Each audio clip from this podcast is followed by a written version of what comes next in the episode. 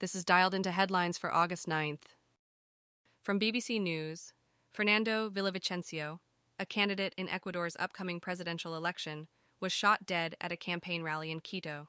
The attack occurred on Wednesday when a man shot Villavicencio in the head as he was getting into a car. Witnesses said he was shot three times. The suspect engaged in an exchange of bullets with security and later died from his injuries. President Guillermo Lasso promised that the crime will not go unpunished. Villavicencio's campaign focused on tackling corruption and reducing environmental destruction. His killing follows the deaths of Agustin Intriago, mayor of Manta, and Omar Menendez, candidate for mayor in Puerto Lopez. From AP News, at least 271 structures were damaged or destroyed in a devastating wildfire on the Hawaiian island of Maui. The damage assessment is expected to take weeks or even months.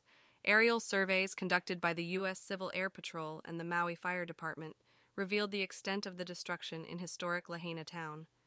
The fire, fueled by strong winds from Hurricane Dora, rapidly consumed wooden buildings and caused at least six fatalities. The exact cause of the blaze is yet to be determined, but it is believed that high winds, low humidity, and the dry vegetation contributed to the rapid spread of the fire. Authorities fear the death toll may rise as search and rescue operations continue.